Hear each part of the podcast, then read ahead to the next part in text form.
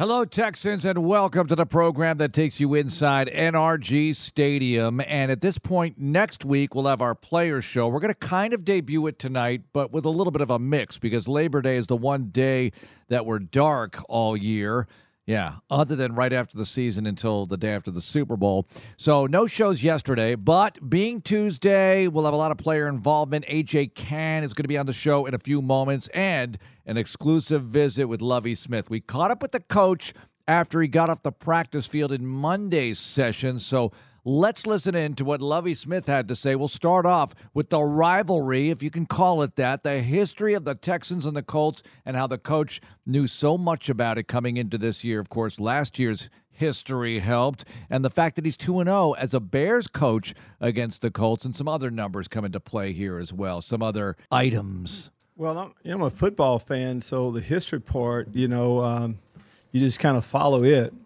But, you know, I was here last year and and that's when you get a feel for the division. It's always about what you do in the division first, and for us to be able to open up with the division opponent, one that dominated us last year. The Colts been one of the better teams in the league for a period of time now, and uh, we need to become relevant again.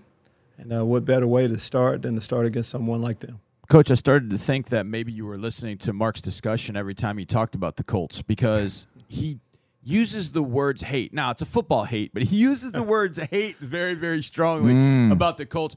Coach, we've watched the Colts many times, but this version of the Colts, what makes them good? What are the keys in getting a W against them? And what are the things that you got to stop defensively? And what are the things you got to do offensively to move it against them? You know, offensively, uh, you know, for us, you know, going against their defense, I mean, it starts, we talk about, you know, the D line being the engine yep. of our defense. It's the same way with them. Gus Bradley's been a good football coach for a long period of time, so that'll be a challenge for us. Uh, our offensive line, key matchups, our offensive line versus our defensive line. It's kind of simple as that. We want to run the football, so that's going to tell us an awful lot. And then on the other side of the football, you know, for us, I mean, that matchup, they've added one of the, you know, the great quarterbacks to play our game, and Matt Ryan. Long history with him, of course, when he was with the Falcons. Um, so that'll be a you know a big challenge for us. And, and I'm going to go back. They dominated us yep. last year. What 31-3, 31-0. Um, so that in itself should be enough to motivate us. And in our division, uh, it, we, we got to make some ground on that. So we're excited about this. Uh, we're healthy right now. The guys are really pumped up. Can't wait to get started. Well, you and I talked about this during the last preseason game about how you'd handle these two weeks between that game and the opening day. Obviously, whatever you have left of this week of practice, how do you handle that, coach? Physically, especially with uh, what you want to get accomplished that way. Well, our players have been off three days, Mark. So you know you want to get back into football, and um, that's why this Monday practice after that three-day layoff is very important. And for us, uh, we just got off the practice field. Uh, and then just get getting the guys into the um, you know the game week a little bit sooner. You know, normally for us, our first practice against an opponent would be a Wednesday. Mm-hmm. So for us to, to you know start a couple days early is big. Coach Matt Ryan, you mentioned him earlier, a guy that has seen it all, probably done it all. Doesn't run exceptionally well, so he's going to be a pocket guy. As you face a guy like Matt Ryan, when he's seen pretty much everything as you're over there kind of playing the chess match with him in some sense for what you're going to show him and whatnot. How difficult is it to face a guy that has 15 years in the league that has really seen it pretty much all? Maybe not seen everything you have, but how difficult does that make it when you face a guy that is that A, that cerebral, but B, knows pretty much everything there is in NFL defenses that he's faced? Well, that's harder, John, when you play a quarterback, and, and he pretty much has seen about, not going to surprise him with a lot of things, but – it's about after the ball is snapped, though. Yeah. As much as anything. Then it's about execution. And, uh, you know, just our offense, uh, uh, to me, of course, our quarterback, would, you know, would run the ball a little bit more. You know, we know coming in, we're to, it's not like Matt's going to start running read option or anything yeah. like that. yeah. But uh, he didn't have to. He's going to hand the ball off to one of the best players in the league, you know, in Jonathan Taylor. So that combination having to stop the run, and of course, quarterback can make all of the throws would be a big challenge. Coach, I imagine you have most of the 47 or 48 players you're going to bring to the game in mind right now, but are there positions or spots on Sunday that can be won this week? I know you have some new faces out there as well in practice. You talking about practice before or yeah. the game? Wise? Yeah, well, just to bring to the game To based on what you game. see All in right, all right. practice. Well, no, you, you always evaluate. Mm-hmm. You know, Mark, right up until. Uh, so these practices are important. For the most part, we do know, but you know, injuries pop up, so we're just going to keep keep going through. We'll finalize everything at the end of the week, but there's probably about two or three positions where it could go either way a little bit on who dresses. Uh, that's why these days are so important. Coach, the transition from training camp in which you might be more of an evaluator, so to speak, as opposed to, hey, we got to go win. Now we got to get into game plan mode. Is that a transition that you like making, going from, hey, we're going to kind of see who makes this roster and all that, but now we got the roster. Let's go play. Do you like making that transition? How do you like that? love making that transition. And once you get to this week, it is on. And really, it didn't start today. Sure, I mean, sure. about a week ago, really after the last preseason game, you start really, you know who your opponent is, and you start getting ready then. So that's, you know, that's that's how it's been for us.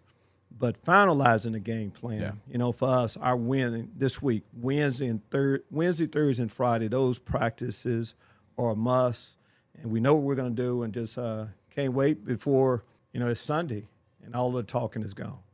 What's important or most important for these new faces, Coach OJ Howard, Tyler Johnson, players like that who are coming into the culture for the first time here to get acclimated as quickly as possible so they can help out? Well, it's just that, and they both came in, and you're anxious to get started. So we've been trying to catch them up mentally as much as possible. That's why an extra practice this week too helps an awful lot. This Monday, you know, the first time they were out practice with their new teammates, and uh, like what we saw from both of those guys, as you talk about, you know, what might happen a little bit at the end of the week. Here are two, John, two players we haven't seen. So to see how quick they can get up and see if they can get into the mix is always exciting too. Coach, I asked you the other day whether you got a chance to watch college games on the weekend. And I asked you that just as a football fan, but it got me thinking about something that happened last night uh, on Sunday night in the LSU Florida State game. Do you have opportunities or do you take opportunities when you see something happen? Maybe you're just watching a game and you're like, wait a second, something happened in that game. Boy, I got to make a note of that and share that with my team because I do not want to see that happen to my team. Have you had instances like that? Absolutely. I'm a fan, yes. And I'm watching it just like every other fan, but it's a little bit deeper than that. Yeah. It's always about situational football. And not just last night. I watched a lot of games this weekend. Yeah, too. exactly. And there, there was seemed like there was something in every game, especially when you start the season. There it seemed like more of these situations pop up. Now you're always learning, and just not uh, us as coaches. I encourage players watch as many football games as you can. Any high school, junior high, high school, college, watch it all. You can learn something from it. Well, we talked about the communication among the coaching staff members when we got into the preseason, but now you get into the regular season where you have halftime adjustments and things like that. So, week one is going to be a real, not trial run, but your first time doing that in this context, right? Yeah, it is, but we try to uh, hit as many situation mark as possible. You know, the preseason is just about everything we've done so far is getting ready for the Colts. So I, I think just about every situation, you know, our players haven't played a full game, but besides that, we've gone through our halftime routine where guys stand, when you use the restroom, anything, when you get ready, get your helmet ready, get ready to go out, pregame, how you handle it. You just have to make a couple tweaks. Like our pregame routine, we've been doing it. Initially, we were doing it with 90 players. You know, now of course we have going to have about 48 players out there Yeah. doing it. So you have to tweak some things like that. But for the most part, we're ready to go. Coach, one of the things, and you mentioned it when you said helmet. I oh, I'm so fascinated by this, the coach comp system, the ability for you to be able to talk to your defensive play caller, and obviously Pepper, whomever talking to Davis. I'm I'm fascinated by that because they can't talk back to you, but you can talk to them and keep that communication going. I don't know how long you've been able to do that, and for how many years you've been able to do that, because I can't remember when they put the coach comp system in. But do you like that system as opposed to hand signals or wristbands or anything like that? Oh, absolutely. You know, in college, you can't you Right. can't communicate, Right. Of course, with the guys on the field, and you have to worry about people stealing your signals and all that.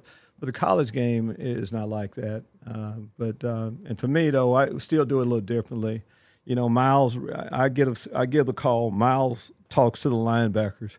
uh, but that system works. The only way to do it, Yeah. that really has eliminated a lot of the stuff. Is just not football. Yeah. Well, you shouldn't have to worry about teams stealing your signals and yeah. all that. You should be able to communicate privately Yeah. with our quarterback or our linebacker. Let him get it to the guys and play ball from there. Coach, we read your letter and we really enjoyed it. Uh, letter to the fans, and it came out over the weekend. Uh, what about being in the building here for the first time in a regular season situation on Sunday with the Liberty White kickoff game? Oh, Mark, it's, it's just exciting. And just going back to our fans, in order for us to complete this turnaround, you know, to become relevant again, we cannot do it without our fans. They're excited. I mean, it's football time. We talk about this weekend, college games are here in full force. And this weekend, of course, the NFL season starting.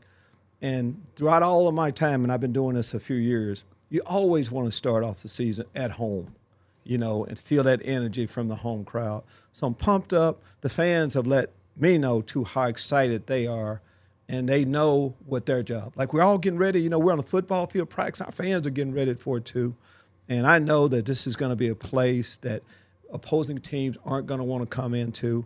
And uh, what better way to start it off than this weekend against the Colts? Coach, your trip to Uvalde this past weekend, how was that? It was, um, you know, I had an idea. You know, we, we all know what every, the the town, the city, uh, has gone through. Right. But to get it, to be able to really just not see it from afar, to go into the town, and they were all just gracious hosts.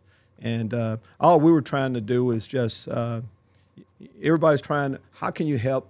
Right. You know, some of our people uh, in need.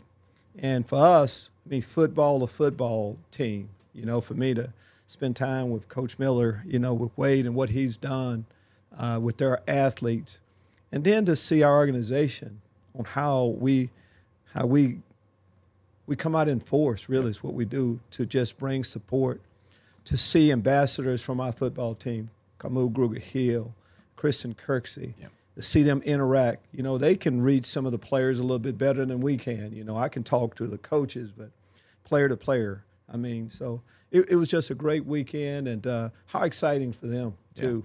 You know, we're just trying to we're trying to win a game for them to get uh, two wins, and in the fashion that they won this past weekend is pretty special. Coach, the Amegy Bank Ask Coach question of the week. We're going to be doing this every week. And this week it's about youth coaching because you started coaching middle school ball, right? Yes, I did. Proud of that. Um, everybody should get a chance to coach our youth. And I have grandchildren uh, playing ball. I mean, that's um, uh, it's pretty special when young people start learning our game and seeing how important it is. The things you learn in football about being a good teammate, responsibility, you know, uh, discipline, all of these things. But yeah, I started off as a junior high school coach uh, back in at Big Sandy High School a long time ago, and those relationships. One day at, at training camp this past year, one of my seventh grade players came up to training camp.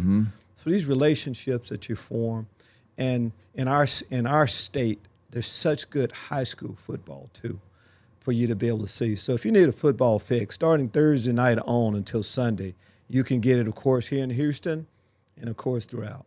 Coach, thanks so much for joining us. Best of luck this week. Anytime, looking forward to it. Can't wait. There's Lovie Smith, head coach of your Houston Texans. Now, as promised, offensive lineman that the Texans got from the Jaguars, South Carolina alum, and former roommate of Dylan Thompson, who's a player development coach with the Houston Texans. AJ Cann, Johnny and I visited with him and talked about his involvement with the city, the franchise, etc. it's been a grind, but you know, it's been a good grind. You know, everybody's been competing at a very high level. You know, and that's what you want. You know, within the team, you want everybody to compete. You know, to the best of their ability. But at the same time, I see a lot of I see a lot of camaraderie camaraderie in this team. We are we able to go out and practice and compete like we do, but then at the same time, able to come in the locker room and you know and, and talk a good talk. And I think you know you need that within the team. AJ, you start playing football when? Uh, if we're talking Like way back. six, six six years old, Okay. So from six years old all the way through week four of last year, all you'd ever done in the fall, it was all scheduled for you, right? You just played and played and played and played played. and played and played. And then all of a sudden you get hurt. How tough was that last year when all of a sudden your season comes to a, a halt and now you got to rehab? How tough was that? And when you look back on it, how did that make you a better player going forward? you know, obviously, you know, it taught me not to, not to take anything for granted. You know, anybody can step out on the field. You know, we play a very physical sport. You can get hurt at any moment. Yeah. You know, me never being hurt playing this game since I was six. Wow. And and this being the first injury, it, it was tough. It did yeah. it did hit me hard. You know, never been injured before. But you know, I had a good team around around me. My my family was strong, and the people, everybody was supporting me through it. And I was able to get back on my feet. And now here I am today, working hard with the, with the Texans and feeling good and feeling healthy. Yep. Texans opened against the Jags, your former team last year. Now you open up against the Colts, still in the AFC South. but now you're a Houston Texan. That's got to be kind of a strange dynamic. Uh, I like it to be honest. You know, I, I tell people I'm on the, I'm on the right side of the tracks now. Yeah. But uh, you know, here in Houston, you know, we got a division division game first against the Colts. You know, seen them a couple times. It, it'll be a dogfight. You know, Houston's one. I mean, Texans the Colts are one of those teams, you know, strong defense, want to run the ball. You know, of course, you know, we build our defense. We want to establish a good run game. So it'll be a dogfight. It'll be a hell of a game. You've played the Colts before. Does that help or hurt? I mean, I know it's maybe what you're hearing this offense. Maybe some of it is what you ran before, maybe not. But it's it's new to all of us in some sense. But you're seeing guys that you're familiar with seeing. Does that help you, AJ, when you do see guys, whether you faced him in college back in the day or you face him twice a year um, with your former team? The fact that Buckner, Stewart, the guys they have inside are guys you've seen before, does that help a little bit? Of, of course, that helps, you know, uh, knowing how a guy plays and playing against a guy. But of course, you know, people may learn different techniques and learn different things. You know, their scheme may be different. Of course, I think they got a different coach now, so who who knows? But of course, it, it makes you feel good to have like to be familiar with and uh, with the defense up front. Well, the Colts obviously have been a really big issue for the Houston Texans over the years. The Jags, when you're with them, you had success at home. So, what can you tell us? the magical qualities of beating them at home as the as a Jaguar, and we need you to bring that here, AJ. yeah, as the, a Houston Texan. I mean, Mark, like the Colts, when they get brought up, like his skin literally crawls. Yeah, I, I don't so like them at all. Huge. How you answer this is huge because we got to apply. We got to apply this. You know, I guess. Uh, you know, I said earlier it is going to be a dogfight, but I think at the end of the day, it, it's it's the bigger dog. You know what I'm saying? Mm-hmm. Who's ever gonna you know finish stronger, deliver that big punch at the end of the that big punch mm-hmm. at the mm-hmm. end of the game. Uh, it's going to be who knows what the score is going to be. Whoever's has the ball in the last couple of minutes and able to to to run the ball and continue to get first downs. You know what I'm saying? We just got to finish, and and that's what type of game is going to be. Whoever's uh, going to finish this game, that's who's going to win this game. AJ, honest. you've got an offensive line that's got a bunch of vets on it. You know, Titus, I, I always I still think of Titus as a young dude, and I guess he, I guess he really is. But you got a lot of vets on that offensive line. What's that offensive line room like to be in? And then you throw in the rookie from Texas A&M, Kenyon Green. What's the offensive line room like? You know, uh, early on uh, getting in, I can tell that they lean on each other. As far as lean on each other, I mean like depend on each other. You know, they talk. We talk a lot yeah. about what's going on, and I think with having that rookie in the room and the older guys, Kenyon comes up to us, you know, he asks us questions all the time. How do we do this? How do we do that? And at the same time, he's he's not afraid. And I think I mentioned this before. He's not afraid to let us know, like, hey, man, this is going on, that's going on. So I think if you got that within a room, that camaraderie, yeah.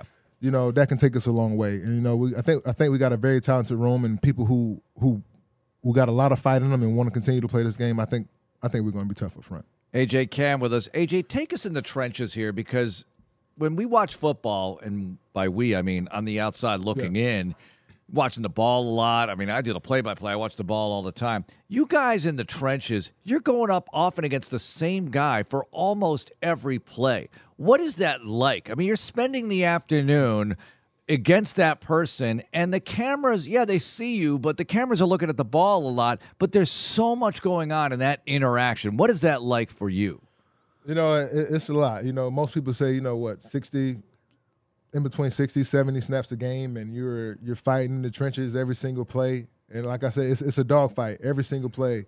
You know, you just got to be able to bring it. Do you talk to them much? Uh, to be honest, I don't. I'm not I'm not a huge smack talker. You know, it's funny. I get guys look at me and I'm, I'm just looking back at them. They may say something. I'm just looking back at them. I, I, just go I just go and I ball, man. I'm not really a huge talker. I let Titus do that. Titus oh, yeah. Titus Titus do the smack talking. I just go out there and I work. Yeah, Titus. Uh, Titus. will, that, Titus will talk a little bit. We had Coach. We had uh, Lovie Smith in earlier, AJ, and we were one. We were closing up shop with him, and I thought about a question I was going to ask. I'm always intrigued by how guys prepare for a game, and one of the most important things is two, three hours out before the game. You listen to music. How are you getting in the mindset to go out there? You mentioned 60, 70 plays. I mean, there's 60, 70 car crashes. I don't think if people have not been down on the sidelines like me and they, they can't see. I mean, it's it's a I don't know how you guys are standing upright by the week 16, week 17 number of car crashes. So you mentally have to go to a different spot, do you not? And how do you get there? You listen to music, you like it quiet. What gets you to that spot to go out and do those things on a Sunday? You know, I, I do a, a, little mix of things. You know, I, I, try to listen to a little bit of music, but at the same time, you know, I I'm basically just trying to lock in. You know, some moments I'll be quiet, just trying to find it, find that yeah. that uh that urge to lock in, mm-hmm. and then once I find that, you know that that gets you that get I don't want to mean to get you through, but it it, right. it it, it pushes you with that competitive you know ability once you lock in for, for the game. All right, what's the music? Share with us uh, some of your to selections. Be, to be honest, I'm, I'm not gonna lie. I'm I'm a, I'm, a, I'm gonna be honest. Uh, I'm a I'm a shuffle guy, so okay. you might get yeah. some you might get some raps, R and B, some some Christian pop, some country. Man, you, you might get it all on my wow. playlist. To be honest. Okay, do you have Laremy Tunsil's shuffle because he says Sade is his pregame music, which I I mean, what? we all have to get. We have to get. I'm to just finding spot. this out now. Yes, I listen. I love Sade as much as anybody. I don't know. That's what I'm listening to pregame, but that's smooth get, operator. It gets him to his spot. Hey, I'm telling you, like, and I do like. uh I tell people I, I love music, and I just like. I, I want to say I like I like songs. Like if I hear a song and it yeah. gets me, I don't I don't care what who sings it, who is by. Right. If I like it, I'm gonna listen to it. Right. And that's and that's how I am, man. Like if you turn, I'm telling you, if you turn my playlist on, you're gonna be like, just get him ready for a game. I'm like, yeah, man. Once I'm locked in, it don't matter. All right, the rookies are out there for the first time in a regular season game. Preseason is one thing, mm-hmm. and to them it had to seem like, hey, I'm in the NFL. This yeah. is an NFL game, and it is. What's the difference? What are they going to experience on Sunday, the rookies, in their first NFL regular season experience? Uh, there may be some butterflies there. I'm telling you, if you're, they're, they're going to be nervous a little bit. They're going to be out there in front of those lights, and of course, if uh, you know, the, the, the speed of the game is going to pick up. You know, in preseason, it's it's one speed. Everybody talks about it. And then the regular season, is another speed, and playoffs is another speed. But at the end of the day, I think you know them being their first game out there, they're going to love it. They're going to be some butterflies at first, man. But but it's amazing once they step on that field and hit a crowd erupting, man. They they'll love it. Okay, AJ, it'd be great for them. I got. I'm doing the math on this, so uh, excuse me if I'm wrong. But did you in college pass protect for Dylan Thompson? Yeah, yeah, I did. you, you chuckle, you chuckle, but I mean, Dylan had a couple of moments. I mean, the bowl game against uh, bowl game against Michigan because you yep. were at South Carolina at that there. point. Was, okay, so number of things to get into. Number one, we'll hold Dylan for a second, but Clowney's hit. Yeah. What do you remember about that? What were you doing? Because you guys, so, obviously, offense sitting on bench. What What do you remember about Clowney's hit? So we were sitting. I mean, we were sitting down discussing the last drive. I don't remember if we scored that drive or whatever, but the def- defense was up, and uh, they stopped them on was it fourth and fourth and one or fourth and inches, right? And everybody was like, "Oh, we stopped them." So we get ready to go out, and that's when they're measuring. And they had the measurement. Yeah, hey, everybody's seeing you know, how far it is from yeah. the line. And they go first down, Michigan. Everybody's going crazy, like, "What the heck?" So next thing you know, we got our backs turned, turn, turning back to go get another, you know, get another breath of fresh air. Right. All of a sudden, all we, all we, everything gets quiet. We just hear like a car crash, and he's just standing up with the ball like this. so it, it, it, was, it was cool to see, man. That yeah, that was a hell of a play made by him. And what kind of player was Dylan in and out of the huddle? Uh, same person you see now, man. I, I, tell everybody to this day, you know, uh, Dylan, he's a you know player development guy, you know, the voice of a lot of the players, yep. and I think that's something he'll be great at. He was a great quarterback, you know, great captain, always very vocal, and I feel like he took a he took a great great job by yeah. by doing this because that's exactly who he is. But he was that person to come in the huddle, confident. You know, it was cool cat man. I love him. Love him to this day. AJ, what do you have to say to the Texans fans here in H Town as they make their way into the building for opening day, and what do you need from them on Sunday? Well, uh, first first of all, you know my my first one in Houston. We we need this thing to be be jam packed, loud, going nuts. And if we have that energy, hey, best believe we're gonna we're gonna bring it too as a team. AJ, thanks a lot for joining Thank us. Thank you guys so much. Thank you All for having right. me. There's AJ Cann. Next up, let's give you a little player show preview as we officially kick off that program next week. But we've got OJ Howard, among other people, as Drew Dougherty and DP Sidhu come in here, and we talk about some of the new faces, the faces who have been around here for so long, like an entire year or something. Anyway, we'll continue it next on Texans Radio. Great to have you listening tonight on Texans Radio. Marc Vandermeer with you, soon to be joined by DP Sidhu and Drew Dougherty. But before that, Drew catches up with OJ Howard, new Texans tight end, coming off his first practice with the team. What was today's first practice like for you? It was good, you know, to be able to get out there with the guys and just hear the terminology in the huddle.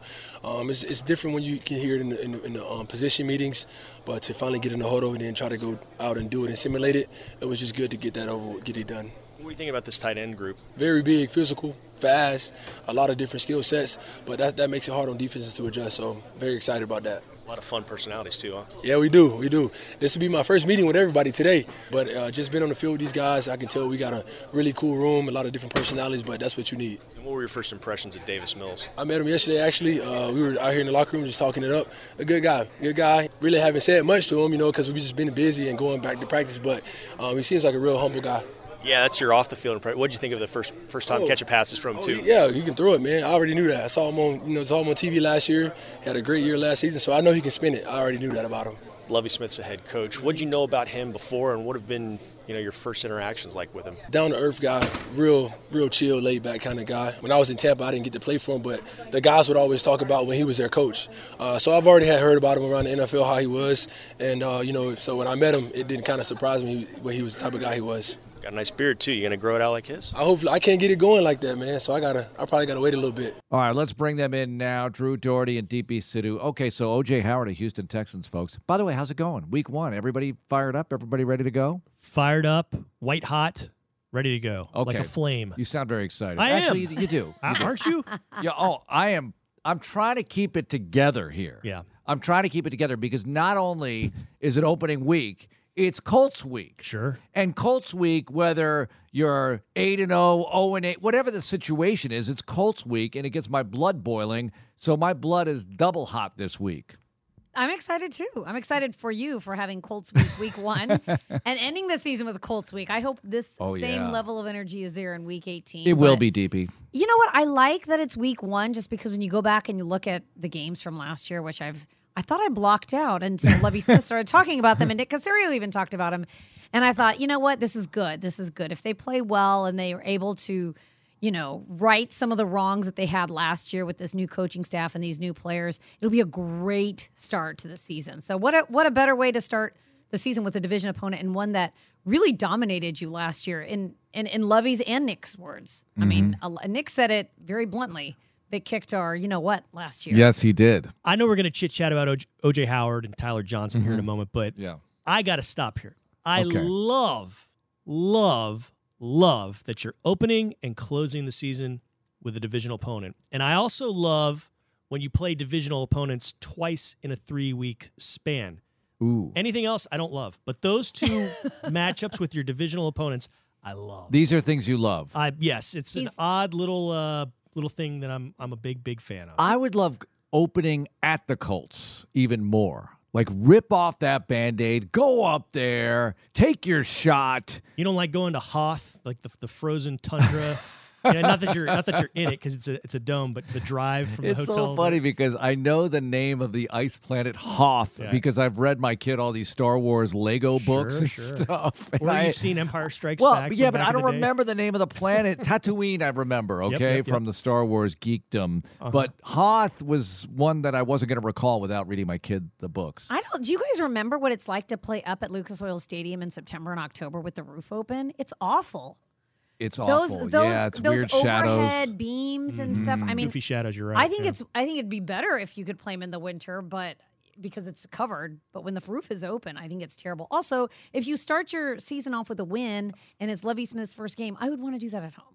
I'd really want to do that at home. I wouldn't want to do that on the road. Yeah, that's a good point. Amen. Get your pan, uh, your pans, your fans all pumped mm-hmm. for the season, ready to go. And I mean, I think we've waited a long time. Sort of, this has been a long off season. You think so? Uh, it feels really, really long. Maybe because last season, you know, ended before it really started. Yeah, last season you were. It was one of those years. As did the where year could, before. Yeah, the the last two. When you go four and whatever, four and twelve, then four and thirteen, you're right. You know that uh, you're out okay, of it. Especially it's when you're like one and eight. There are going to be you know, big like we changes, and there were after each of those campaigns. But at least last year, Mills was starting, he's starting to play well. You won a couple of games, you beat the Jags, you beat the Chargers. It was like, okay, let's just see what else he can do. I, I looked at those as almost not preseason exhibition games, but showcase games. Let's see what you got for next year. And they showed you some things. I'll tell you what, after halftime of the Titans game, the closer here, at halftime, I was pretty disappointed because there was a terrible first half. But after the half, they lit it up in the second half. Remember Amendola mm-hmm. going nuts and Mills playing really well, and they came oh so close. So that was kind of cool to see. But yeah, that's all in the past. I'm fired up for this thing on Sunday. So OJ Howard is here, Tyler Johnson is here. And everyone's asking me, are these guys really going to play? We'll see. I mean, I don't think they got them for nothing. Okay. They might contribute immediately if needed. Yeah, it, it, sounds like Tyler Johnson of the two is the guy that contributes more, contributes qu- more quickly as well. Mm-hmm. But Howard's a tantalizing prospect based on what we saw four or five years ago. Now he's got to get back to that. But this, maybe this is an offense that is well suited for him. But I think there were a lot of folks who were very, very surprised that Johnson became available, and he was part of a numbers game, odd man out because of a lot of quality receivers there in Tampa Bay. But boy, he could be some. He could be a really nice addition to this offense, I think. I think people are really excited about OJ Howard, just the fact that he was a first round pick in 2017 and he had so many productive years in Tampa Bay. And it seemed like he was going to sign with Cincinnati. It seemed like he wasn't going to sign here. It seemed like they, the, he's sort of the Texans sort of swooped in yeah. on that process. And all of a sudden he was here. And he actually talked about it um, in, in, Drew's interview and, and, with us, with the rest of the media, just how he was going to sign with Cincinnati. He called it pretty. Uh, I forget the word he used, but it was like frantic or hectic, just the entire mm-hmm. free agency process because it was it was in his conversation with Pep Hamilton that mm. he decided I want to come to Houston because he felt like Pep Hamilton obviously he runs these 13 personnel, runs two tight ends, three tight ends. He'd get a lot more action on the field as a tight end. Plus he says he likes to block. He liked the tight end group. He also had heard about Lovie Smith because even though he didn't play for Lovie Smith in Tampa Bay, he was with guys that had played for him when Lovie was the head coach there. So I think it all sort of worked in his favor. Now, what what is he able to do when the season starts? Time will only tell. I mean, he was with the Buffalo Bills this offseason. They signed him to a contract. They released him yeah. after training camp. So, you know, I don't know what he's going to look like when he actually makes field, but he's in the meetings. He's got experience and physically he looks the size. He looks like uh, Pharaoh yeah, Brown's twin brother. He looks the part. You know, like catching yeah. passes yesterday in individual work. Yeah, look good. Now a lot more goes into it than individual work. But right. gosh, if you just see that, you think, well, yeah, that guy's going to contribute. Right. He's a player in this league, mm-hmm. and the Bills are loaded. A lot of prognosticators are picking the Bills to not only go to the Super Bowl but win the Super Bowl. And the Bucs too. He was with both of those teams. So it's like if they feel like they're good, okay, respect that he was going to be employed somewhere, if not here. So you have him in your stable right now. That's pretty cool. Tyler Johnson, I'm wondering this. Nick Caserio knows the quarterback of the Buccaneers, and I'm wondering if there was any reference given. It's good point. Asking, yeah, Tom you know. Brady liking him. Yeah, that's yeah. a great point for sure, for sure. Because he went to the guy. Uh, you saw, you look at his highlight reel, some of the stuff he did over the middle. I mean, and doing some dirty work as a receiver, quote unquote dirty work. I mean, it's it's a tantalizing prospect here for the Texans and what he could add to this passing attack. I want to say it was Landry Locker that uh, tweeted a highlight of Tyler Johnson's along with Tom Brady in the playoffs, a catch that he made, and the fact that he was able to trust, you know, a, a rookie like him mm-hmm. in, a, in a really big moment. So I think it does speak volumes about Tyler Johnson. I think the challenge is going to be really both he and Howard joining so late after preseason, after sure. camp. Just, you know, they both said that they're really just learning the offense for this week, but there's a long way to go for them to get up to speed. And and Lovie Smith talked about I actually have a story coming out on HoustonTexans.com about you know, what are the chances? How much will they play in week one? And you can sort of decipher what Lovie said and try to guess for yourself. But I think if they do well in practice this week, maybe they will have a role for them on Saturday. That would be fun to see. Uh, the Texans and Colts get together Sunday noon. Liberty White kickoff. Tickets available, some remaining. HoustonTexans.com and the Texans app. All right, coming up, Justin Britt. What did he have to say this week as the Texans started to get ready to play Indianapolis? And Jonathan Owens. Drew's going to talk with him, and this interview will feature no questions about Simone Biles, so that's interesting. It's Texans Radio. It's Texans Radio. Earlier in the show, we heard from AJ Cann starting at guard for your Texans. The center would be Justin Britt, and Drew Dougherty caught up with him this week as the team began preparations to face the Colts on Sunday. Game week's here. How excited are you? We heard from Lovie earlier. He's pumped. What's it like for you, level of excitement? No, I'm very excited. I didn't get to touch the field in the preseason, so I'm I'm kind of you know chomping at the bits, if you will. That was all by design. You're feeling pretty fresh, I take it, for not having to go through some of that. Yeah, I mean, last year was a tough physical on my body, more you know, more specifically on my knee, and so I'm just feeling healthy, strong. I feel like we approached it the right way, and it's heading into the season pretty much 100%. Yeah, tell me about wanting to be a running team. You've talked a little bit about it before in, the, in August, but now that the season's here, the, the playbook opens up a little bit more. How pumped are you in that regard? I'm excited. You know, the run game is is about confidence and trust and just believing in it. You're not going to have 10, 20 yard run plays in the first quarter, second quarter. It's about sustaining it. Um, obviously, you got to you know score points and keep the score close to be able to run the ball, but um, it's kind of a nutrition play, and, and, and the more you do it, the bigger they get. Tell me about the defensive line. I mean, some of the best you're going to face around the NFL with those two guys in the middle, isn't it? Yeah, and they added Yannick, so a really good front starts with Buckner and you know Grover Stewart in the inside. It's going to be a physical game, and, and we got to be exact. And we we have a good game plan. It's just about having a good week and, and heading into the game that way. All right, so Justin Britt now, guys, feels like a salty veteran of this team. Like he's been around here for so long. It's been a year, but it just feels like he's one of those guys that you've relied on for so long in this franchise. It shows you how new, how young the team is, and how new many of these players, even the veterans, are. Well, he didn't play at all in the preseason, so you really don't sit new guys in the preseason, even if he is mm-hmm. only in his second season. But I think some of that had to do with injury. He did start off a little bit slowly in training camp. He'd gotten injured in OTAs. But I think a lot of it is they know what they have in him. You know, he's he's back there under center, and and even though he was new to the Texans, I remember last year James Campen, the offensive line coach, saying he thought he was probably one of the best centers in the NFL, Justin Britt.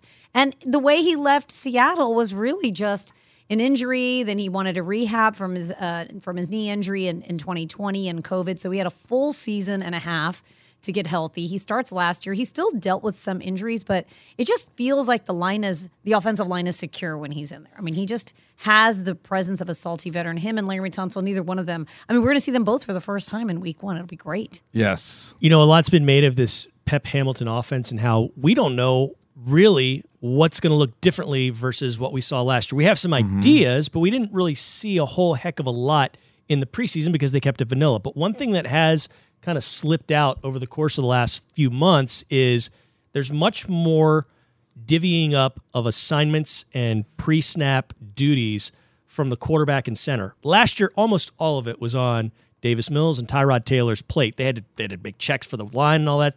A lot of that's been sloughed off to the offensive lineman, to Justin Britt. It's called delegating, and I love it. Delegated is a better word, I suppose. Yes, but there's more on his plate. But that's a kind of a good thing. Hmm. Everyone is that we've talked to has agreed because there's less that Mills has to process. Not that he can't; he's a very smart guy, but it frees him up. It frees the offensive line up to do some better things. And I like that little nutritional value quip that he put in there in my hmm. interview with him. Running the ball. We all know you got to run the ball well. You got to do better Right. than 3.3 or 3.4 yards a carry, which was the NFL's worst last year by the Texans. He wants to pound the rock. Now, he says you're not going to see the 9, 10 yarders that you did during the preseason. Why not? Perhaps, but the commitment to it and being productive with it, getting over that 4, 4.3 yards per carry mark, they need to keep that going so the chains keep moving and put Mills and company in more advantageous second and third downs. Absolutely. Please average more than three and a half per carry. Yeah. You know, if you can get that up to four in this game, I think that means such a difference. It makes such a difference. That gets your play action working. It'll make Mills that much more effective. with run with running backs in particular, I don't know. You can answer this better than me because you've been here the entire time. I started Right. in eleven, but in a preseason and training camp, has there ever been this level of excitement about a new running back? Because there was not for Arian Foster as a rookie. He was an unknown. He Hmm. Didn't even you're play right. till December, really. Was You're there right. one for Ben Tate? No, because he got hurt in the preseason. His that's ankle like exploded in the Yeah. preseason opener in, in Arizona, and nobody was really big on Arian in 2010 because it was like, well, you got Slaton and you got he's going to come back from whatever was messing with him in 09. You got this rookie Tate and then hit. So yeah, I mean, Arian erupted week one against the Colts. Yes. And you were coming off of nine and seven. You were coming off of Arian having a strong finish. You knew Tate wasn't available for week one, and Arian went nuts. So, mm-hmm. you know, it, it's hard for me to remember what everyone thought of Domanick Davis, for instance, Right. now Domanick Williams. But in 2003, when he was a rookie, I think a lot of it has to do with not only Pierce looking good, but where you've been with this running game the last two mm-hmm. years, right? And even mm, three years ago in 2019, you were thinking, are they going to be able to move the ball on the ground? Lamar Miller gets hurt in the preseason. Then they make the deal with Carlos for Carlos Hyde on Labor Day weekend. They make that trade with the Chiefs. We didn't know that Hyde was going to be that good. I thought Hyde would be okay, mm-hmm. but he was much better than okay. And that was a good ground attack. He had over a thousand yards that year. So let's see what Pierce can do. I know John McClain has picked him to have over a thousand. That's lofty stuff right there, considering, you know, the last couple of years you get a eight, nine backs with a thousand yards or close to it. That's not a lot of backs, right? We'll see what the Texans can do with Pierce. I'm here for it. Let's go. I mean, they're going to feed him the ball. Do- Have you guys seen the unofficial depth chart that came out today?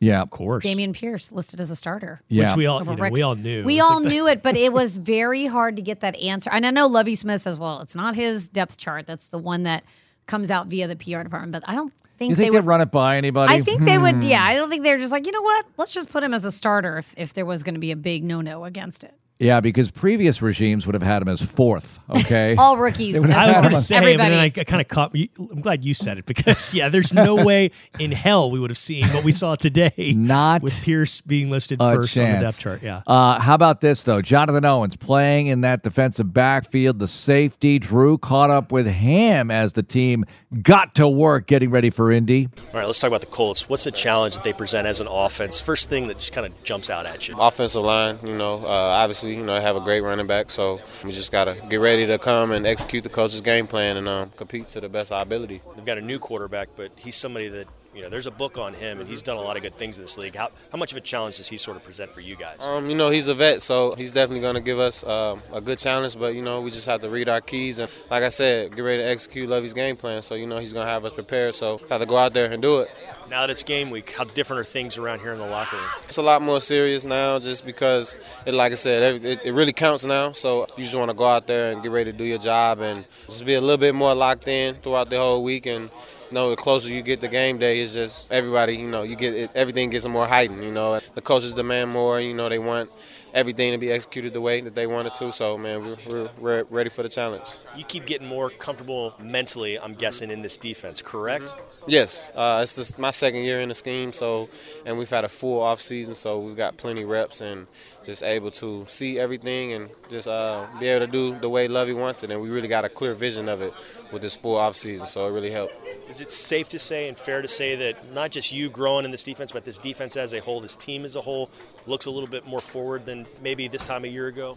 Absolutely, and it, I'm telling you, it's coming from having a full off season and everyone really getting all the details of the defense, watching film from last year, seeing what we could do better, and just really getting all the small, minute details, you know, that um, Lovie really critically, uh, you know, wants us to do. So off season really helped with that. There's Drew with Jonathan Owens, and that's going to do it for this Texans All Access slash Player Show preview program with Lovie Smith, AJ Cann, the players we just heard from in the last couple of segments. Texans All Access coming your way, and Texans matchup later tonight with John Harris. It's Texans Radio. Welcome into Texans All Access on a Tuesday ahead of week one. Texans hosting the Indianapolis Colts week one. I just learned last hour that that's Drew Dougherty's most favorite thing, and Marc's apparently as well to open the season with the Colts. Excited about it, guys. And I know next week we'll have a little bit of a different player show. This is a little bit of a weird week. We don't really have player availability on Monday, Tuesday, like we will next. Well, actually, next week we'll ha- definitely have it on Tuesday. So we'll get uh, players talking at the podium, talking about week two. Uh, this week, though, we still had plenty to talk about. You yeah, know- I, I my hold on. Point of contention here. My What? favorite thing is opening and then closing with an opponent. I didn't really Which The- is the- the Colts this year. right, but I'm saying like game one and game seventeen. Which opponent would you most rather open and close with? Uh, I don't. Yeah, Trinity. I think he could be Trin- yeah, this- Sam Houston yes, State. Trinity, yeah. Um, I could list a lot of them. Actually, no, you want a division Northwestern opponent. State. Yeah, you know, You want a division opponent. Florida International. No, I, I like to rip off the band aid with the Colts. This is the nemesis. I wrote about this, and of course I did, right? And I've written so many articles about the Colts over the years and the pain involved with this series. I can't call it a rivalry, it's a series because they're all series with your divisional. It's one sided. anybody. Yeah, it's one sided in their favor. It's 31 and 9. That's what it is. The Colts are 31 and 9 against your Texans and Peyton Manning was 18 and 2 and the numbers were ridiculous. And I said in this that the RCA Dome was the loudest building I've ever hmm. been in. I think it's the loudest building in the history of the league. And I said don't at me because it just is. I've no, been in not New, or- New Orleans, the Superdome. Right, RCA Dome. I've I know I I'm going to defer to him. I've never been. To the I've RCA been Dome. in the RCA Yeah. Dome. it's loud, DP. Well, I was there. I went there when I lived in Indy, and the Colts were bad. With- with so that- it was exactly. very empty. Jim so it Harbaugh was playing- not that loud. Jim Harbaugh, although he's in the Ring of Honor, uh, why is he in the Ring of Honor? There's of not the that many Colts? players. this is the same franchise that put up the banner for the AFC runner-up or whatever it was. That Listen. hurt a lot. Well, you know, you can't do that when you go to a Super Bowl. When you win a Super Bowl, you gotta take those down. You can't put up a banner that says you were in the AFC Championship game in another year that was after when you won the Super Bowl. I could That's understand if you'd never like if, if the Texans got to the AFC Championship game and lost. I would say, I would still say don't put up the banner, but I could understand it more than the Colts doing it, who actually had a Super Bowl victory. I agree with you there. You were right. Okay. This is is this your bone to pick with yeah, the this is if they it. have this too many banners? I want to make the whole show about the Colts Ring of Honor and how Jim Harbaugh. bones. You got more There's a- bones to pick. What are they? Jim Harbaugh should not be in the Colts Ring of Honor. You know, they have the same guys. They have like Johnny Unitas in the Colts Ring of Honor. That was Baltimore, Marc. So I I, think that's different. I was actually there when Jim Harbaugh was um, the quarterback for the Colts, and I think the way that he won those games, anybody who lived through that, and they were so bad for so many Mm-hmm. years. I mean, there were no Texans, so don't at me because I couldn't be a Texans fan. There were no Texans back then. I grew up in Indy, but they were just so bad. Games were blacked out. I used to listen on the radio, which actually fostered my love of sports radio. See? So it all worked out in the end. And then I left Indy, came to Houston, and then all of a sudden they got Peyton Manning and Andrew Luck, and the rest is history. and that's when it got loud at the RCA. And that's Dome, when it got loud, not while I was Dwight there. Freeney and Robert Mathis coming off Absolutely. that edge, and they it felt like they jumped the count almost every single time. They're in the backfield before we snap the ball. Sorry, no call. No, they were really good. I was talking to Larra Overton, who's a team reporter for the Colts, and we were talking Yeah. about that um, athletic podcast with Andrew Luck. Which Oh, I think yeah. Drew and I Yeah. have listened to. I don't, Marc, you need to listen to it. Yeah. But I, there was one point where before they got into the Andrew Luck stuff, they talked about Peyton Manning and what what Indianapolis as a city was like. And I do remember that because Indianapolis was a basketball town and nobody knew anything about football, nor did they care about football. But I think now that's a very smart fan base. They're very invested in the football team, Oh, even when they are average. So it just makes it that much more of a rivalry because we all know what people think about football in Texas. So I think when those two teams come together, they they do view it as a rivalry, especially those years like five six years ago when the Texans were winning the division and they just could not make the playoffs. So they they certainly felt like it was one sided back then. It's it's flipped after last year, but. That being said, let's get into some quick Well, hits. hang on a we? second. Can we I want to continue this line Oh, of questioning okay, here. go ahead. So Dan Dakich, who hosts a talk show up there, and I think he's been in the news recently, but we won't get into that. Anyway, Dan Dakich and I have gone back and forth on each other's shows over the years, and I asked him. This is about ten years ago. I said. Basketball town or football town? And he's a basketball guy. He said football. He said Yeah, for it's sure. Football town. There's no think- there's no doubt about it. I don't think anyone watches the Pacers anymore. I mean, the Pacers are not good, but I think the Colts are bad or not playing well. Mm-hmm. People are still interested. You know what I'm excited about? So there's a member of the Colts Ring of Honor, and I'm going to be on a podcast with him later this week. Bill Brooks played receiver I there. remember. And Bill Brooks went to my alma mater, and I was there at the same time, Boston University. I used to watch Bill Brooks and the Terriers. That's the BU team name. They're now defunct. But I used to watch the games from my dorm room window. It was like a luxury suite without the luxury, but I could see the field from the window. We could watch games. You know, we'd like pop open a beer and watch games. It was awesome. And Bill Brooks was a Colt, and he was a good one relative to that time of being Mm-hmm. a bad team. And I'm going to be on a podcast with him, so I'm really Oh, excited. is about it your podcast? No, or it's his podcast? podcast. And he invited you on his podcast. No, the guy who hosts with him, he has no idea who I am, but he's going to find out. He's about to find out who know you it. are. We're going to be talking. How you hate them like poison. I hate the Colts like poison. There we go. In a healthy way. In a healthy way. you're Sports like way. you're like my middle son, who whenever we would drive by the stadium, he would turn his back to Lucas Oil Stadium. And I'm from Indianapolis. He would just it could be June. He would turn his back to the Well, stadium. when we pull by. in for the combine, I feel the not pain, it's the angst, it's the Ickiness. tension, it's whatever that is. I feel it. Because there've been a lot of bad trips. There have been a lot of, but there have been a lot of good trips too. Well, not a lot, but there have been some good trips. in recent history, yeah, there have been. 15, 16, and 18. 18. That's it. Three times you've won up there. Three times in 20 years. Okay, but they're relatively recent, so you feel like you're returning the tide. However, the Colts have won the last four in a row, and we got to correct that. Yeah, your memories of the Colts are just as bad as Lovie Smith's memories of the Colts because he certainly remembers what the, that team did to this team in 2021. And the Texans, they went back to practice. They were back at work yesterday at the Houston Methodist Training Center. Uh, Sunday is going to be a test to see how much this Texans team has improved in this offseason. Here's what Lovie Smith had to say. We don't run from it at all. They dominated us at, at their place and at home. We do remember that, but talk can't get it done, you know. And, uh, and a lot of what happened was were things we did, all three phases. Uh, we feel like we corrected a lot of that. That's why we we're, we can't wait to see exactly how far we've come since that day. I do like that both Lovie Smith and Nick Caserio, they don't shy away from how badly the Texans were outscored. I mean, 31 to 3, 31 to nothing. I mean, they both say, hey, Lovie, especially yesterday said, we're not running from it. We knew that they dominated both there and here. And that's going to be a big test for this team to see if we've corrected what we've needed to correct. He said it was, you know, a failure in all three phases, basically. And, and it was. The offense couldn't score, the defense couldn't stop the run. They still have Jonathan Taylor. And when you look at Jonathan Taylor's stats from last year, mm. like, my gosh. Mm. He did it to a lot of teams, not just the Texans. I mean, mm-hmm. ran all over them. But I mean, this is going to be a big challenge for that defense. You know, can they stop the run? Can they hold up their gaps? I, I, I can't wait to see what what it shows on Sunday. But if they can pull out a win and reverse what they did last year, I think it's going to say a lot. And it's really going to set them up for a great start to the season. Obviously, Yeah, since the schedule was released back in April, May, Lovie Smith has pointed to this game. I, I did an interview with him that day, and he was very, very quick to bring up what you just talked about, how awful things went last year. Just inexcusable. 60 something to three. You got shut out in one of those games. He did not shy away from it, like you're talking about. And think about it there's no real excuse for their two worst losses of the season. Now, you can also say, oh, well, the Bills' loss was the worst. Yes, it was awful, but it was in the rain and it was Davis Mills' first road start. And it was in the early part of the season against a team that we saw could have played in the Super Bowl if a few things bounced their right way. I mean, that was an excellent, excellent football team.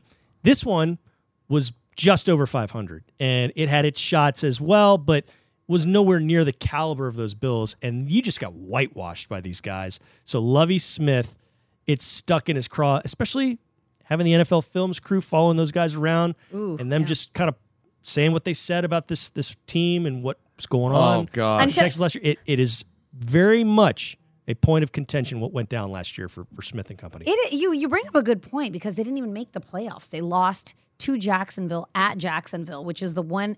All they needed to do was win, and they were in. And I think Colts fans were just sick to their stomach with how the season ended.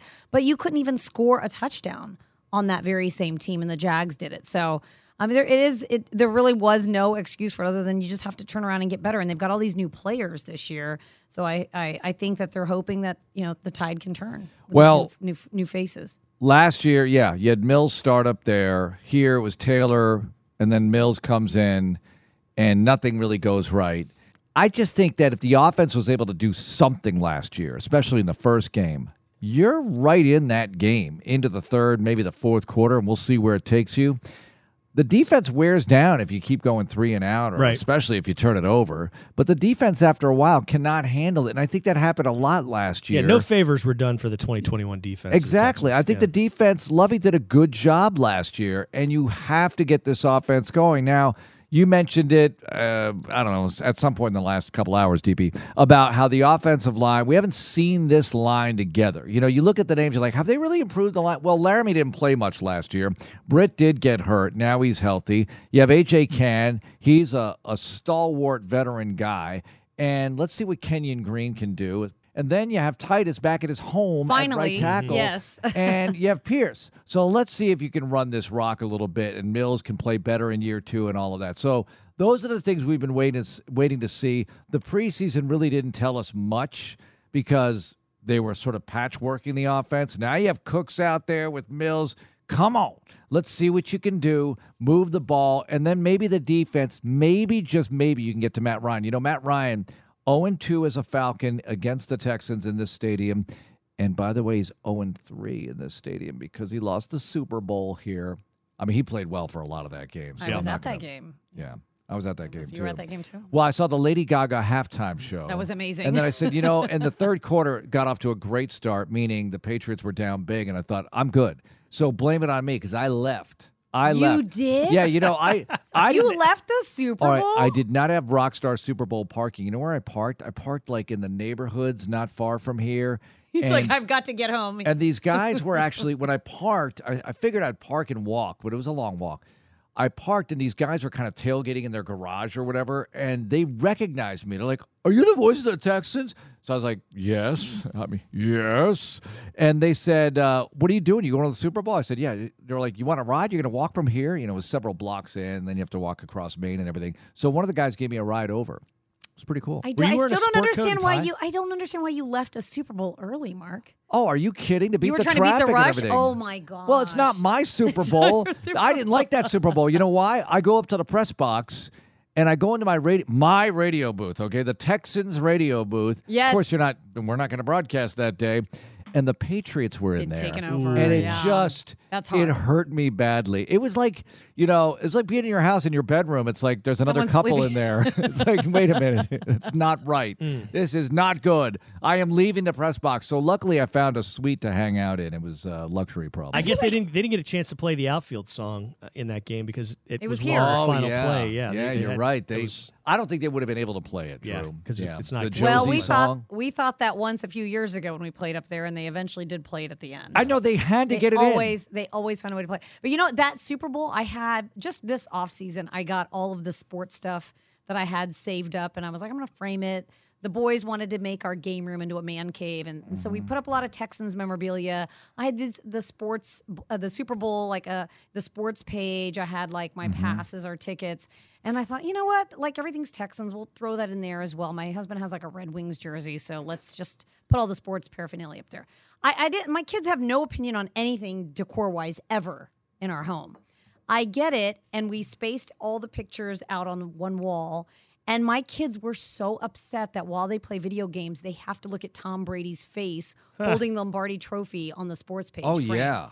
And so then I said, okay. So we moved it to the back of the game room where the dog sleeps. Yes.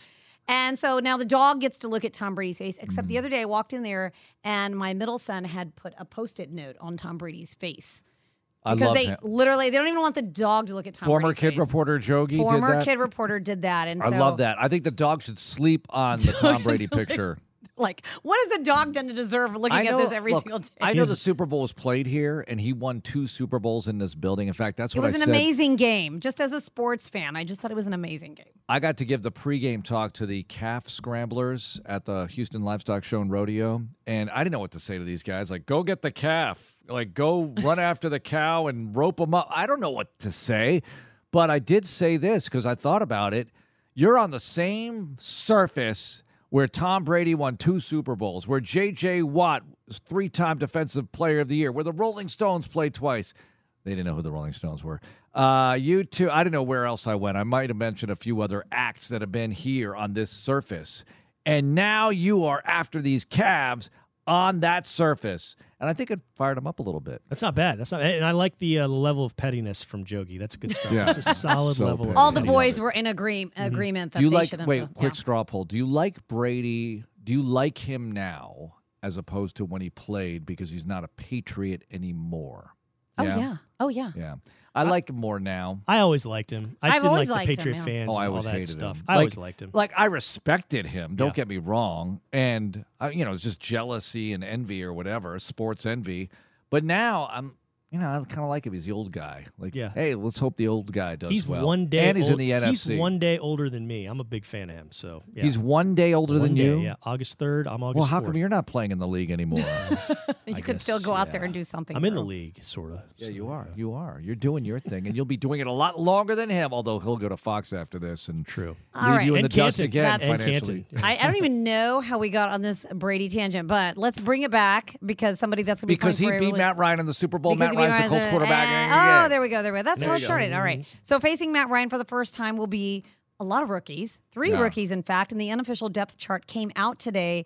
Dameon Pierce is listed as a starting running back. Derek Stingley and Jalen Pitre also listed as starters at cornerback and safety, respectively. Kenyon Green, the backup left guard behind Justin McCray, and Pitre, who basically had been practicing with the first team defense all throughout OTAs. He discussed how much progress he has made since he arrived. Oh, I f- feel like I've progressed a lot. You know, I've learned a lot from my teammates, learned a lot from, you know, in game uh, situations, and, you know, I'm ready for week one. Good stuff from Jalen Pitre. I love that he's from Stafford. He went to Stafford High School and then he went to Baylor. So to get to play in your stadium that you grew up from 15 minutes from home and playing at the level that he's playing at is just so impressive because I think we did expect a lot of things from Derek Stingley Jr. and he may still deliver those things, but Pitre was just a standout this entire offseason in camp. Yeah, Lovie Smith has referred to him as a sponge, and we've seen all the physical stuff he can do on the field. But the sponge aspect, Lovie said in this meeting that we had during the preseason broadcast uh, production meetings, he said, "Listen, if you start at safety in this defense, you can be able to coach defense when you're finished." And hmm.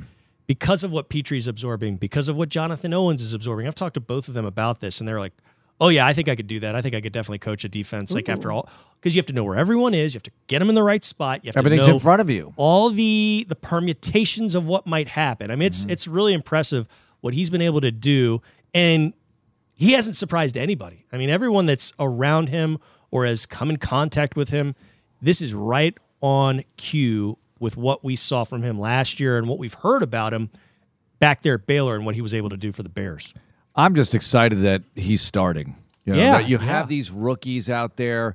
I've said it before: the young and scrappy Texans. That's what I want them to be. I, if they're not going to win every game, and that's going to be hard to do. This just in breaking news.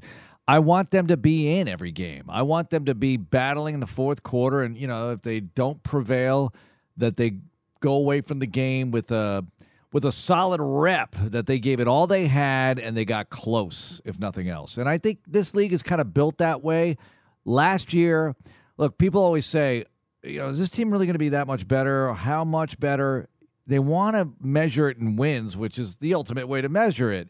But you could be four and thirteen again and be a lot better because you don't have the five blowouts. Those are all close losses, right? No, And I- I don't think- think it'll be like that though. I think they'll get over the hump because they have enough talent to do that. But you know, as far as you know, where it takes them from there, are they a winning team? Are they a playoff team? I mean, come on, it would be great to see one step at a time. Beat Indy on Sunday. We'll take it from there. Yeah, I don't know how much better the record will, will be this year, but anyone who watched last year's team, watched last year's training camp, and was at this year's training camp and has oh, been here through the. There's no way you can look at this and say that well, this team's not better than 2020. They Right. are. They're, the they- level of talent alone and you know the polishness you know of these rookies we'll see because it's going to take some time for them to get up to speed but look they look pretty good at times in the preseason and it's preseason Yeah. we'll see where it goes I, I can't wait to see them open up the playbook a little bit more because I know in the preseason it was a vanilla offense, but I just feel like that's going to be the big X factor, like a Pep Hamilton offense. You've got more usage of your tight ends. You're able to run the ball a little bit better. The offensive line, the blocking scheme is just different. I'm very curious to see how they adapt once you know the regular season kicks in, and I do think the run game. I mean, that was it just seemed like the bane of, of the Texans' existence last year. Like they could not run the ball, and then they frustratingly tried to continue running the ball because you couldn't even get your passing game going, and they couldn't convert any third downs into first downs, and they were just in third and long all the, all the time. I just feel like if you can get the ground game going just a little bit, I, I just feel like Dameon Pierce.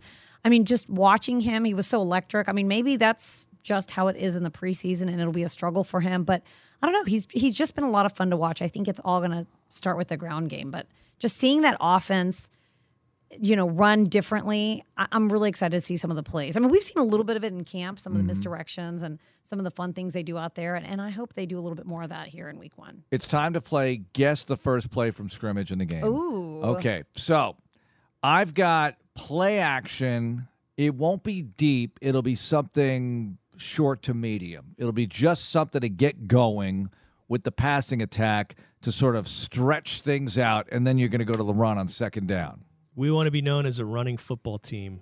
So they're going They're to giving it smash run the it ball. Pierce. They're going to Yeah. pop them in the mouth. on the on Yeah, the I opening mean- play. They're Ye- going with that. And one more little thing about the polish on the rookies. Think about it.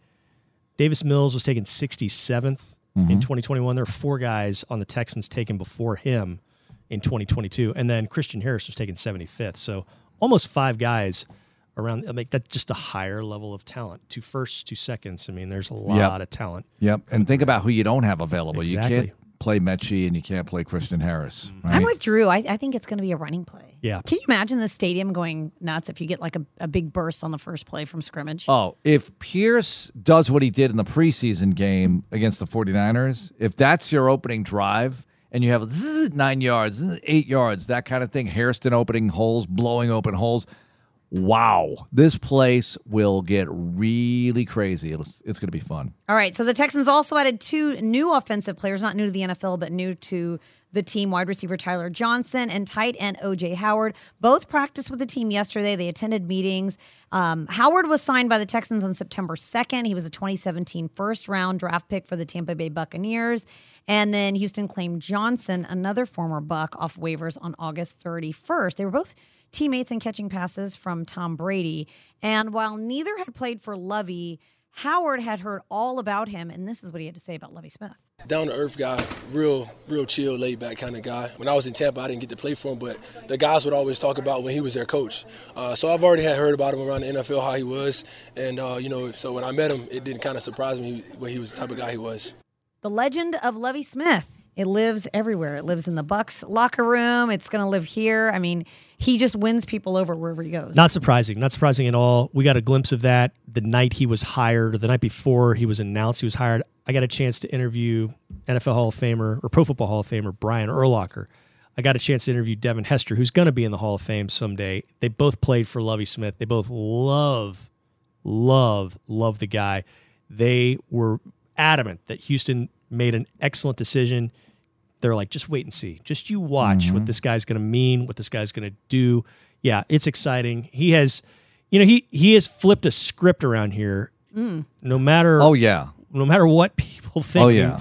Things are different with Lovie Smith in charge in a whole lot of ways. And I think the hiring of Pep Hamilton as the OC, mm-hmm. having been here last year, I like the fact that Lovie, I love that Lovie was here last year so he can draw from that experience in the building. He's done it already, obviously, just navigating through the offseason, preseason training camp. But now you're into the games. And he remembers, like you said, DP, what happened with the Colts last year. And Pep remembers as well as a quarterback's coach. And now he gets to run the show on offense. And this is huge for his career, too. So it's going to be fun. Yeah, it will be nice to see what uh, he's able to do with Davis Mills in year two, Pep, since he was quarterback's coach last year.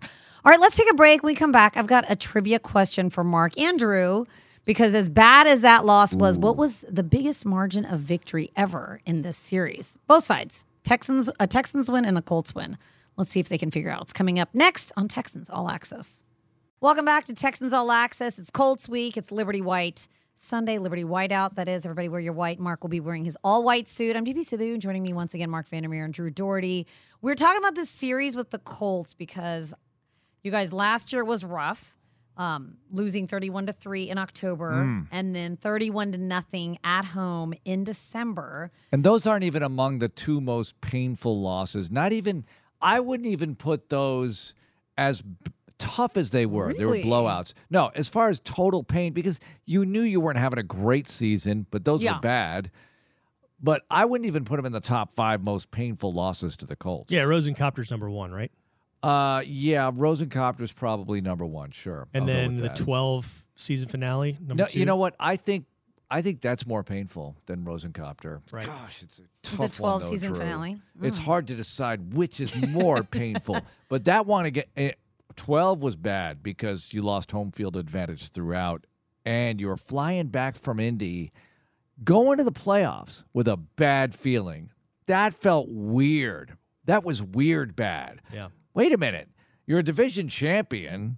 You're going to the postseason, but you feel horrible coming home because you lost a chance to get the bye. Another awful one, if we want to stick on awful, and we Yeah, probably should yeah. turn it around here soon. Sure. But uh, the year before, Thursday night football in December, Oh, you strip yes. sack, I think, on their first play of the game, and then a play or two later, Arian Foster runs in for the score. You're up seven nothing. It's like it's I gonna I think I be a- wiped my hands and I was like, "This game's over," and then and then it wasn't. and it was not. And it's one of those. If you win that one And get help. you win another, t- you know, No, one no, or two the, the rest of the way. You've got some home field advantage. Yeah, And that was second to last week of the season. So if you won the finale and got help, you might have had a bye. Mm-hmm. Not the top seed, but you might have had a bye. You were still alive for that. Was that, one hurt. Orlovsky? That was Orlovsky. Okay, that was a close So game. So count yeah. him in among the weird situations here. Hmm. Jacoby Brissett three and one as a Colt starter against the Texans, and five and one overall with three different teams. How about Matt Ouch. Hasselbeck in a diaper? Hasselbeck in a diaper game. Call it. We got a lot of these. 09 here. That was the year after Rosencopter, also Uh-huh. up 17 points and losing the game. I think we once had this off-season topic that if a game has a nickname, it's an iconic game. Yeah, yeah. Not not not necessarily in a good way, Right. But in a bad way. Right. as well. Sure, sure. Like the Oilers have Rosencopter. stagger leave for what happened in Denver, and you know there are situations like that. Sure. I had a point to this. Anyway, the Oh, point sorry. was that last year's losses by 31 points and 28 Mm-hmm. points were not even the largest margin of victory in the series. So, can you all remember when the Colts won by more than 31 points? got to be one of those early like 02 or 03. Yeah, right? it's, or it's up there. I'm looking at Marc. Marc, I want to say it's 2004, and it was the week after we played Denver, and the Texans go to Indy, and it's something like 40 something to 10 or something like that. yeah, And that 49 to 14. 49 to 14. And November- team had a chance of going 500 in December. The Texans. Oh, yeah, I mean yeah. that was not an awful, awful team. That team had a good shot to Uh-huh. go 500, playing Cleveland on the last day of the season and losing at home. And that was the game where allegedly beer got poured on the Carr family in their suite. Ooh. But I don't know if that actually happened or not. I, that might have been urban legend. Who knows? But yeah, that team was four and three at one point, but that was a bad moment up there. Yeah. All right, what about the Texans' largest win in the series? Got to Uh, be, got to be 11. It's got to be 11. It was before my time, It was yes. 34 nothing at the half. You're up, and I think they kick a field goal or maybe get a touchdown. No, but uh, the Colts cut it to 10 in the second half. that's 10. That's Oh, the and 10, and 10. next year. oh, the next No year. Okay. Foster, Kerry Collins is blow starting. their for- doors off. Yeah. Yeah, Kerry Collins is playing for the Colts. Ben Tate is uh, running the ball wild. Buck Mm. You ran 50 or 41 something. times in that It'd game. be Is that exactly biggest- 11 years ago. No, September 11th, 2011. So it was. Okay. Texans won by 27 points. They beat the Colts 34 to 7. And if we're talking about opening day games, Yeah. 2 and 0 against the Colts when they open. The Yeah, season. so they're going to go to 3 and 0 So against 3 the Colts on It's opening done. day. Done deal, at 'cause we always look at stats, Yeah, right? Yeah. I mean, look, here's what's going for you. Lovie 2 and 0 against the Colts as a Bears head coach. You've got Matt Ryan 0 and 2 in this building as a starting quarterback against the Texans, 0 and 3 when you count the Super Bowl. Uh, so in this building, it hasn't been good to him. Uh, Texans about to go 3 and 0 all time on opening day against Indy. so Yeah. basically, all the numbers point to it being a lock. That's All it. right, um, That's stop me now, please. Stop me. Stop. Just stop. Uh, Jonathan Taylor, though, there's a little bit of issue with having to stop him because he's back, although it is Matt Ryan. I don't know. I, I when when this offseason, the Colts were looking at their quarterback situation and mm-hmm. you know, we're all just watching to see what was gonna happen with them. Was it gonna be Baker Mayfield? Who was gonna go to the Colts? I think when they signed Matt Ryan or they tra- they traded for Matt Ryan, I was a little bit worried. About Ryan? li- yeah, because Yeah. you know Philip Rivers Sure. and Carson Wentz, like they turned the ball over a bunch. But I feel like with Matt Ryan, no matter how old he is, that's one thing he didn't do. He protected the ball well. You're oh, you're worried that the Colts are better. I, they're kind of they're dangerous. Oh yeah. Yeah. I think he's a massive upgrade over Massive, over massive. Carson Wentz. Not Yeah. not as much over Philip Rivers, but gee whiz, what a massive upgrade. Well, people in Indy were not super thrilled about Matt Ryan. I mean, I think they wanted Baker think- Mayfield or somebody younger. I- Really? Baker Mayfield, that'd be interesting, actually. Ah, he turns the ball over a bunch. So I think, yeah, the the turnoveritis that Wentz had at times obviously was a problem, especially left-handed interceptions at the goal line for pick sixes, and just like, what are you doing? What are you doing, Carson Wentz? But There was a time when they were rolling last year. I mean, they beat the Bills in Buffalo by a lot, and Taylor ran for like 180 or something. Uh, They didn't throw for a lot, but they didn't have to. They had some monumental performances last year, but obviously down the stretch it didn't work out so well. They lose to the Raiders, they lose to the Jags, they lose out of the playoffs, and that's how I want to remember them, and that's how I hope they stay. Ryan's going to be an upgrade, there's no doubt, but if you can slow down Taylor, you can get to Ryan. This defense of Lovie Smith can get to Matt Ryan. But if Taylor's gashing you, it's not going to matter. It's not going to matter as much, the pass rush. So you have to slow down that run. This is my brilliant analysis right here. Slow down the Slow running down the game. run game. Just do it. Just slow it down. Right now, Yeah. better running back, Taylor or Derrick Henry? Um, Taylor.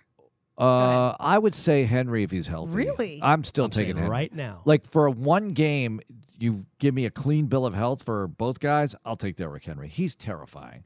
I mean, so is Taylor, but in a different way. Henry is a different level of player than Jonathan Taylor when he's healthy, in my opinion. I mean, Derrick Henry, I he is huge. He's very hard to bring down, but I just feel like there's Taylor's just fresher and younger. I would want younger, fresher legs. there are fewer running backs that just you feel more. I don't know, frightened, football frightened against than Derrick Henry. Do you hold your breath? One of those. Okay, because I held my breath when the ball went Gronkowski's way, when the ball went AJ Yeah. Green's way deep, Yeah. when the ball went to, uh, you know, whoever you're Henry's talking, like Tyreek a, Hill, Henry's like Kelce. a quarterback. He's like Peyton Manning, Tom Brady. All right, so when the team is lining up, when I'm calling the game and the opposing offense is lining up, when Henry's in the backfield, it's that feeling of oh gosh, oh gosh, you got to stop this, right? Kind of like, and you know who one of the unsung players is in that mode is Darren Sproles, right? Mm-hmm. When Sproles was good and he was in the game, you're like, oh my gosh, this is going to be tough. The Saints, the Eagles. Sproles was a Texans killer. He killed a lot of teams. Uh, Derrick Henry's frightening. Taylor's awesome, but I think Henry is a better back when healthy. Now, when healthy is the key part here because he wasn't for last year for a big part of it. And he's got to prove he can stay healthy again. Once you get that injury label, it's, it's not a label yet for him, but he had a year where it was a big problem. He's got to bounce back, back strong for his sake. I'm just hoping that he takes the year off just for safety purposes. Yeah, he should just do that. And I think Taylor, they should give him some relief. They should have like Nyheim Yes. Hines, you know, get Taylor should take a couple of years off for safety as well. No. T.Y. Hilton. The Texans or the Colts have decided they Yet. were not going to re-sign him. No, Chris Ballard, It's a- the general manager, said they are not adding any more wide receivers to So, that group. so Johnny including Johnny him. brought this up. He wanted the Texans to sign T.Y. Hilton at Oh, least just for, for one, one week, week. but maybe just for longer if possible because he's he he's not going to last the 17 game schedule. Would you do it, Drew? Would you do it? Certainly. If you think he's going to help you win, absolutely. Mm. I, I think I jokingly texted in all caps to the group, the, the two of us, or the three of us and John, saying, sign him, make him a team captain week one. Oh, gosh. Team captain. Play him and let him do what he does in the stadium. Put the clown mask on when he comes into the building. Cut him as we're walking off the field after the victory.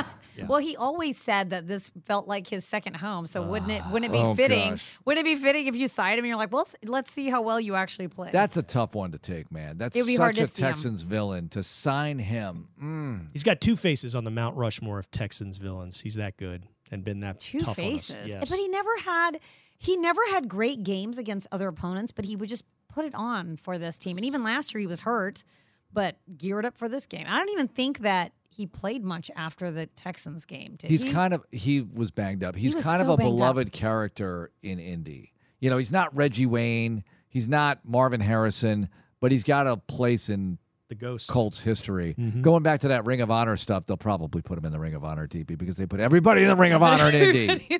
well, yeah, I think they would. But you know that Hard Knocks show that they did with the Colts last year. I didn't really watch much of it. I did watch the one episode where they played the Texans, and I had to shut it off because they were just going on and on about T.Y. Hilton and how this was Mm. this was the game that he was going to return for late in the season. So I was like, that's about enough of that. I may go back and rewatch the one where they lost in the end. Oh, I'm to Jacksonville. I, I might. Oh, that one. Just was watch that really one. entertaining. Is that the only one you watched? I love. Yes, that's the only one I watched in its entirety, and it was great TV viewing. It was so satisfying. This says a lot about Marc, who fast forwards the Game of Thrones open, Right. which is like the best open ever. I mean, I I'm don't like, why even understand watch? Once you've seen it once, why do you want to see it again? Do you need to see it again? It sets the mood. Oh yeah, he also It does that through the mood. Stranger Things, which Yeah, is my- another he- like an excellent opening. My kid complains. He's dad. You, yeah, you Missing have to watch part." the intro to Stranger Things. I'm like, there's nothing happening. I want to skip it and get to the show. Come on, let's go. Marc also probably skips parts of the Game of Thrones battles. Are you used to? I like, skip uh, parts of when they're like very walking through the woods and there's nothing happening. That's when I fast forward. They're just walking through the woods. They're wasting time. All right. Well, we are not going to waste any time. We're going to go around the NFL. The games start in what? Just 48 hours? Yes. Week one will be underway. What are some of the top stories around the NFL? We've got one final segment of Texans All Access. Don't go anywhere. Final segment of Texans All Access. Football gets underway in about 48 hours, so cannot wait for that. The first game on the marquee Bills at Rams, Thursday night football. So they get to watch the Rams hoist their Super Bowl banner in Uh, their stadium. Bills, Bills, Bills, Bills, by double figures in this game. What? Yes. Why? Yes. What would make you say that? Because they're better. They're better than the Rams. You watch the Bills are going to roll in Who's this going to game. block old Aaron Donald there in the middle? Oh, they'll figure out a way. Josh Allen will just run away from him and throw the ball downfield, and Matt Stafford's elbow is going to be bothering him. Well, defending Super Bowl champs have posted an eight and three record in Week One since 2010. So maybe All right, that might be a bit of a problem. That might be a bit of a problem. Um, also, you get to watch the Super Bowl banner presentation, especially the, the Bills were eliminated. It's just gotta. I just think really the Bills ran into the buzzsaw chief offense, which is way better than what the Rams are going to put out there on Thursday night. All right, I know you shouldn't go back to last year because it's a new year and all of that. I just think the Bills are a better football team and they'll come out as a better football team. I'm not burying the Rams and saying they're not going to win their division even. I'm just saying the Bills are going to win this game. What's the deal with Matthew Stafford? He had some surgery like in August. Well, the Is elbow was the elbow was not? apparently bothering him, but when they when they're so vociferous about the elbow's fine, Yeah. you have to wonder. Look, I could be reading way too much into it, and I, I don't wish injury on anybody, and I really don't wish it on him. Seems you know, good like guy from suburban Dallas, Highland Park, whatever. I just think the Bills are going to win this game. I was writing for the Park Cities People newspapers when Oh, he was yes. a sophomore at Highland Park High School. yeah. Really? Excellent. Did you ever excellent. interview him? No, because that was uh, you had to be the the writer to get that beat. I was covering all the other schools, the non Highland Park. So schools. were you going to SMU working for that paper? I was freelancing at that point, so I had a real like a full time job, but I would still kind of contribute and make a little extra Mm-hmm. scratch doing mhm. that. So he was not there when I was in college, I, but I did cover him in college. When you go to SMU, where do you live? Like in the if you're not in the dorm, There's the housing of- has to be really expensive. I mean, I'm sure it's gotten worse since. I mean, this is 20 some years ago, but Yeah. there were some there were some affordable apartments nearby that were not. You know, this is like having a school in. River Oaks or something. It's exactly like that. Yeah, it's exactly like that. Mhm. And I don't think those apartments are still around. I'd have to go check, but there's there's areas if you need to, you know, get by if you're not okay as rich as some. I, I lived in Dallas like 100 years ago and Mhm. I worked in Sherman, Texas. And they said, Yep. well, if you want to save some money, you can live in Sherman. We just got a, a Walmart Yeah. and there's a Piggly Wiggly down the street. Yeah, my my little sister went to Sherman. She's a kangaroo. It's a very Wait, pretty alone. town. they have I- Piggly Wiggly. They have a pig. Why don't we have Piggly Wiggly? I did not know what a Piggly Wiggly was, but apparently I was supposed to be super You know why excited. we don't have Piggly Wiggly? Because HEB kicks butt. It's way better why. than a Piggly Wiggly. Way, mm-hmm. way, way So does. Kroger. I did not live in Sherman, by the way. I commuted. Yeah, I she spent went a lot of money on gas. Sh- and she went to Austin College, and she, not not Sherman. She went to Austin Yes, College. yes, the Kangaroos, I think. yeah. Okay. All right. Well, on the other end of week Cool one- story. cool story, bro. Uh, Monday Night Football. It's going to be the Broncos at Seattle. Russell Wilson returns Mm. home, and Pete Carroll was asked about the Seahawks head coach, and his exact words: "quote I thought it was awesome." Yeah, So- he's a positive guy. He takes the positive approach. Ooh. Be that way. Uh, Denver, by the way, the week two opponent for the Houston Texans. Yes. So back to back road trips at Denver, at Chicago. And I was looking at the NFL.com power rankings. The The Texans have five games against teams that are below them in the power rankings, right? The week one power rankings. Okay. Now, two of them are against the Jaguars. They're ranked below the Texans. The Bears are ranked below the Texans. The com the Commodores, The- Commanders. the, Commanders. I want to say the, Commodores, Commodores. because I want I Lionel that Richie too. to play I like quarterback, and I want to say I'm easy like Sunday morning. Now the Commanders, I've called them the Commandos, the Commodores, the command, whatever. But the Nothing Washington, wrong with the Commodores. Doesn't mean, roll he's, off the He's tongue. as underrated as it gets. Now I'm and gonna he was pretty high it. up there, man. Like he is a talent, Lionel Richie. Anyways, oh, amazing! You know, Stuck I on you. I did not like All Night Long when it came out. You know, I thought this song is so played. But now when it comes on, I'm I'm almost like the guy with Desperado on Seinfeld. I'm like, everybody shut up. All Night Long is on. It We're going to listen to the whole thing. Yeah, I'm surprised you like it even now. It seems a little too mainstream for you. All Night Really? Long. Yeah, I mean, I remember when that came out, that was the jam. But I didn't know much of Lionel Richie before that. See, I did. You know, sometimes things are really popular. When when things are really popular, I don't like them as much. And then later on, I really respect them, like and 50 Cent, like 10 years later. In the like, club. I found this it's really song 15 years, but in who's Duh counting? Club. In Duck Club. Duh Club. Hey, you, you you talk about Russell Wilson Mm-hmm. and returning to Seattle. I was just there for a, a cousin's wedding this last weekend. Yeah. Labor Day Oh, yeah. Weekend. I walked by uh, some street vendors and they were selling these T-shirts. I can't remember what it was. I should have stopped and taken a picture, but it was basically hatred for Russell Wilson. It was Wow. name Yeah. circled Because he wanted out of there. They are there is a section of folks. I mean, maybe that's just like a, a small subset, but there is at least a subset of folks that do not like Russell Wilson and Oh. how he It's- left. You it's see it a big one, I yeah, think. one of our friends here locally, he he tweets quite often about it, and you know he's certainly not the only one, and, and Mm-hmm. it's backed up by the the t-shirt tent that I saw. This is going to be a waterfront hotly Seattle, yeah. contested game, Mhm. and there's going to be a lot of attention paid Sure. to how they pay tribute or not to Russell Mhm. Wilson on Monday. That'll be cool. And we've got a brand new show coming up next. John Harris, Mm-hmm. Texans matchup. Because it's hard to do a Texans replay when you haven't played a game, but it's I going to like be Texans matchup. matchup for the rest of the year. So he will look back, he will look forward, and he'll give you the best preview that you're going to get of any Texans game. I will put my money down on that right now. But you know what, you guys, you guys are money all the time anyway, and I'm Hey, super thanks. excited to be back Thank you. for Tuesday night's. All Access and Players Show. It's going to be a lot of fun. All right, that's going to do for Texans All Access. Thank you so much for listening. Keep listening. Texans matchup with John Harris is up next.